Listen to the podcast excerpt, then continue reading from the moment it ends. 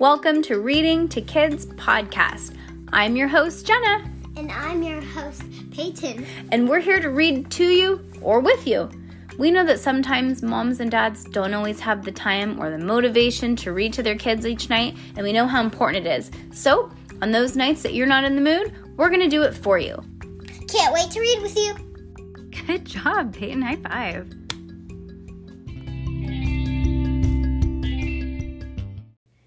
Peyton, I just said, I said, where are you going, Peyton? And she said, I'm getting my blanket for Pete's sakes. No, I said, I'm getting my blanket for Pete's sake. I just said that. No, you said it's sakes. Oh, Jesus. Okay, we're moving on. Moving on, people. This isn't what it looks like. Secret series by. You're going to say it? Pseudonymous Bosch, Book 4, Chapter 17 Seeing Things. Page 326. They caught up with Cass in front of the dusty carnival tent, a sign hung on a chain. Clara the clairvoyant, that she sees How all. do people find out about the podcast? I don't know, honestly. I have no idea. I'm literally maybe they have to search um kids podcast or like reading podcast or something like that. I don't know. If you if you found us, how the heck did you find us? Comment it in the comments. Well, we don't really have comments, but you can like leave a review and tell us how you found us. That'd be That's what I awesome. meant, That's what I meant. Yeah. Nope. Okay. They caught up with uh, blah, blah. She sees all. I'm going in here, said Cass. Then we're going in too, said Yo-Yoji. Pietro said that we should all keep you in sight. I'll be fast. I thought you were feeding, feeling claustrophobic, said Max Ernest. That's the kind of condition that gets worse over time. It doesn't just vanish. Ignoring her friends, Cass pushed the heavy curtain aside and entered the tent. She wasn't sure why, but she simply had to go inside. It was almost as if she'd been hypnotized and instructed to enter precisely this tent at precisely this time. Hello, Cassandra. It was the seer. Who's the seer? She's a psychic. Clarice, it was But how does she know her name? psychic. She just knew. It was the seer, Clara, sitting in her tree stump table in front of the desk of tarot cards. As soon as Cass saw her, Cass remembered every detail of her appearance. As the long, straggly hair, the skin so pale that it was translucent, the eyes unblinkingly blue. Hello, Cassandra, Cass echoed, recalling that hers was the last name and by which the seer was was known. She'd never been able to been so happy to see someone. Oh my gosh. She barely knew. This was this wait a minute. Is this the is this the A girl? This is the seer that name. gave her the the eyeglass in the other world 500 years ago. That's how I she knew her name. the actual A word. I meant like I forgot her name, but it starts with. Anastasia. Yeah, no. Anastasia. Nope. Her name's um I don't know. She's Claire Clara. Okay. She'd never been so happy to see someone she barely knew. At least her memories were coming back. Of course, it was odd that the seer should be here at the Renaissance Fair 500 years after Cass had seen her last, but Cass felt a renewed sense of confidence. She was certain that the seer's appearance and everything else would now be explained. It's good to see you again, said the seer. Sit. I will read your cards. She gestured towards the waiting stool. Her ears tingled with anticipation. Cass obeyed. As before, the seer passed a, hand, a hand over her tarot deck, and a card flipped over as if by its own volition. A trick all the more astonishing now in the present in the real world. Ah, the Ace of Wands returns, but this time it's right side up. The seer looked quizzically at Cass. You have come to return something, then. No, not really. Like what? Did I not once tell you something that must be returned to its rightful owner? Cass sh- struggled to recall their conversation.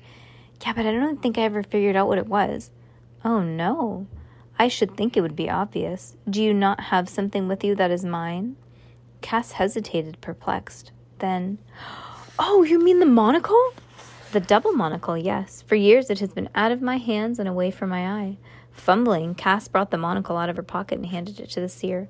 Cass couldn't help but sing a pang of regret. The monocle had been her primary link to the past, but if giving up the monocle was the price of restoring her memory, she would gladly pay. The seer put the monocle to her right eye and peered at Cass. Then the seer looked beyond Cass, seemingly into the distant time or place invisible to the naked eye. She appeared to be testing the focus, as one would with a binocular or a zoom lens. Ah, much better, she said. Thank you, lowering the monocle. You're welcome. But I thought that you meant returning something that I had already took, said Cass, sorting through her still disjointed memories. When you read my cards before, I didn't even have the monocle yet, right? How could I return it? A hint of smile crossed the seer's lip. Yes, the cards work in mysterious ways, don't they? She passed her hand over the other card and it flipped over in the air. Then settled back down like an autumn leaf. Did you ever find the jester? Yeah, I think so. At least, I'm pretty sure we were in a dungeon together. The seer nodded. He may need finding again. Look, this time who is upside down. So, pointed to the last card that turned face up. It was a jester, but the card so closely resembled Cass's jester, but the jester. He was facing Cass instead of the card reader, upside down in the tarot terms. Cass frowned. You're not saying that I'm supposed to go back in time again, are you? The seer shook her head. I wouldn't advise it. You have spent too much time out of your time already. It has changed you. I could see it right away. Changed me? How? said Cass, alarmed. Are you not seeing things yourself now? Like what? What things? Things you didn't see before.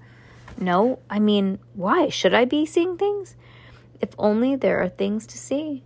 Are there things to see? Cass asked, grow- growing nervous.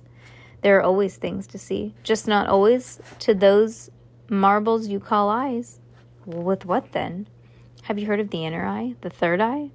Yeah, I guess, but I never really believed in it. A tiny housefly was a hunt has hundreds of eyes.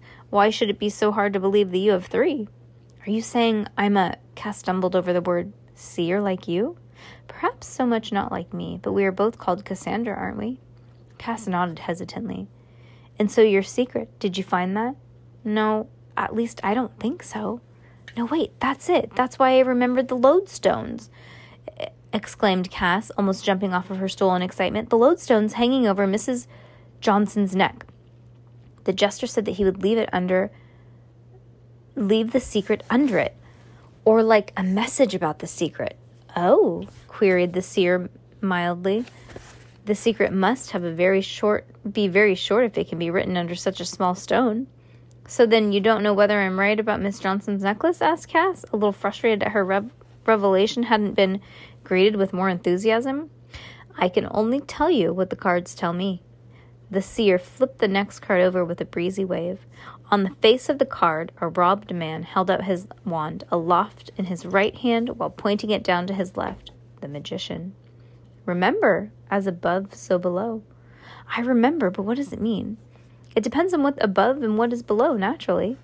Based on the previous experiences with the seer, Cass had expected the seer to lay out several more cards, but it appeared from the way that the seer folded her hands that she considered reading the reading finished.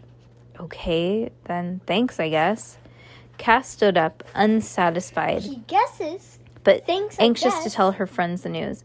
Max, Ernest, and Yo-Yoji were waiting impatiently outside of the tent. Before you could say a word, Cass launched into a breathless account of her adventures with the jester, almost all of which she now remembered, ending with the jester's promise to hide a message about the secret under the lodestone. The thing is, I don't know if I if he ever even found the secret. He didn't even he hadn't even heard of it until I told him about it. The other two Terces members stared at her in disbelief. How could he not heard of it? asked Yo-Yoji. He practically is the one who ever knew it. The only one who ever knew it. I know, I couldn't believe it either. But the worst thing was that the Lord Pharaoh already knew about this secret, and that's what the homunculus told me. So I made the jester promise to find out to find it before Lord Pharaoh did. You you made him? Max Ernest stammered. Wait, you you didn't meet Lord Pharaoh, did you? asked Yo-Yoji, stammering as well. Cass nodded, seeing again the dark green reptilian eye magnified in the double monocle. Yeah, it was pretty scary. Her friends shook their head in amazement, unable to hide how impressed they were to hear Cass now speak in such a familiar way about the jester and Lord Pharaoh, the Terces Society's legendary hero and legendary villain, respectively. Well, logically, the jester must have found the secret eventually, said Max Ernest, recovering. He did start the Terces Society, didn't he?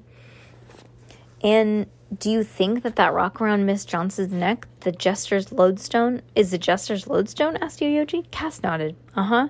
Well, carved up, but it's just, it's but from the same rock. I know it sounds crazy, like how did she get it? But it looks exactly like the one that I saw in the monocle.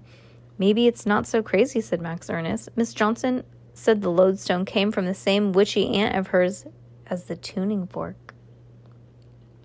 Wait, wasn't her name Clara? asked Cass, nodding, noting silently that the name was the same name as the seer. Yeah, that's the one. How about that? So, so if, okay, so that means if we want to see the lodestone up close, we have to get it from, oh man, Yo-Yoji groaned. The other nodded gloomily. In agreement. Once again, they were going to have to retrieve the precious heirloom from their principal. That's it, it's over. This time we will be expelled. We'll be sent straight to juvenile hall, declared Max Ernest. I almost wish you never went to talk to that mannequin. What mannequin? asked Cass. Uh, the one in the tent you've been in for for the last 20 minutes. You must have fed it a lot of quarters. What do you mean? Cass' ears began to tingle with panic. There's no man. Wait a second, I think I forgot something. She turned back and ran into the tent, throwing aside the striped curtains. Sure enough, sitting behind the window in a small booth where moments ago she'd been she'd seen the seer or thought she'd seen the seer, there were now a mannequin more accurately, an automaton. So, you know, like the one in Disneyland where you plug it in?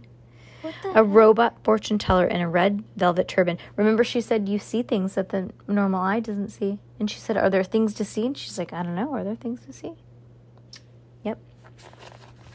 The kind that hands out little cards and says things like, You will live a long, prosperous life, or you will have many children. Other than Cass, the only living thing in the tent that flew by was a fly buzzing around, and a dusty shaft light shaft of sunlight. Not even three stumps were there. Cass stared at the booth, shaken. It was true. She was seeing things and hearing them too. She looked down, expecting to see the monocle on the ground, but it wasn't there either. Strange. By now, she was so unsettled, so insecure about her, her perceptions that she couldn't be certain she had left the monocle someplace else either, or perhaps she'd never had it at all and she just imagined the monocle as she'd imagined the seer. Distraught, Cass was about to exit and noticed a coin slot next to the fortune teller's hand. It read 25 cents. On impulse, Cass dropped a quarter into the slot. The carnival style light that circled the booth started to flash, and the robot fortune teller nodded jerkily. Greetings, Traveler. Traveler, Clara the clairvoyant sees all, said a recorded voice that sounded nothing like the seer's. Ask your question then read your future. Cass looked over her shoulder to make sure that, that she was still alone, and then she whispered, What was what I just saw real? Was Cassandra really here? The bell rang, and a small card appeared in the fortune teller's hand. Gears grinding, and the fortune lowered her mechanical arm, dropping the card into the dish below the bottom of the opening of the window. What am I expecting? Cass asked herself as she took the card. It's probably just going to tell me my lucky number or something. She turned it over and read. She turned the card over. As above, so below, it read. That's what the lady told her. As above, so below. Cass was so startled that she almost dropped the card. That's when she saw the fortune teller's was what the fortune teller was wearing, the monocle magnified in the automa- automation's pale blue eye the same way the seer had seers only the automation's eye was marble oh remember she said what you those marbles you call eyes so she was here you are here cass whispered the fortune teller's bell rang as cass watched the fortune teller lower the monocle and dropped it into the dish reserved for the fortune telling cards you want me to take that back asked cass stammered the bell rang, and the fortune teller dropped another card into the dish of the monocle. You have a gift. You will have need of it. She gave her back the monocle. Cass blinked, unsure whether the message was on it was on was an answer. Did that mean the monocle was a gift, or was it a reference to the second sight? Again, the bell rang, and the fortune teller dropped a card. You are haunted by the past. Do you mean haunted, haunted? Cass asked, or just like worried about the past? The bell rang again. Again, a card. As before, so now. Thoroughly mystified, Cass waited for another card to drop, but none appeared. She pulled the first card out of her pocket and placed it on top of the others. Your lucky number is seven. Now it now read. It didn't say that before it changed. Cass walked out, clutching the monocle tight in her hand, wondering if it was what if this is what it was like to be crazy. Inside the tent, the fly continued to buzz. Then Cass emerged from the fortune teller's tent the second time. Max Ernest was standing alone. What happened to Yo-Yoji? She blinked in the sunlight. He went to go sign up for a joust. You mean like to be in it? That's crazy. How are we supposed to get close enough to Miss Johnson? She's been surrounded by Amber and Veronica all day. Plus, the secretary lady. I can't believe that they would let Yo-Yoji sign up. I thought kids weren't allowed. We're not. That's the beauty of it. If he wins, he gets knighted by the queen. If he gets caught, he gets sent to the principals. If he sees Miss Johnson, he sees Miss Johnson. Either way, win win. How about that? How about that? Cass didn't like the plan. Most mostly I suspect because it concocted in her absence because it was concocted in her absence. But she hadn't she didn't have an alternative plan to offer. By the way, said Max Ernest, lowering his voice, I figured out about the warning that Pietro sent me. What you said before about Lord Pharaoh and the secret, it reminded me.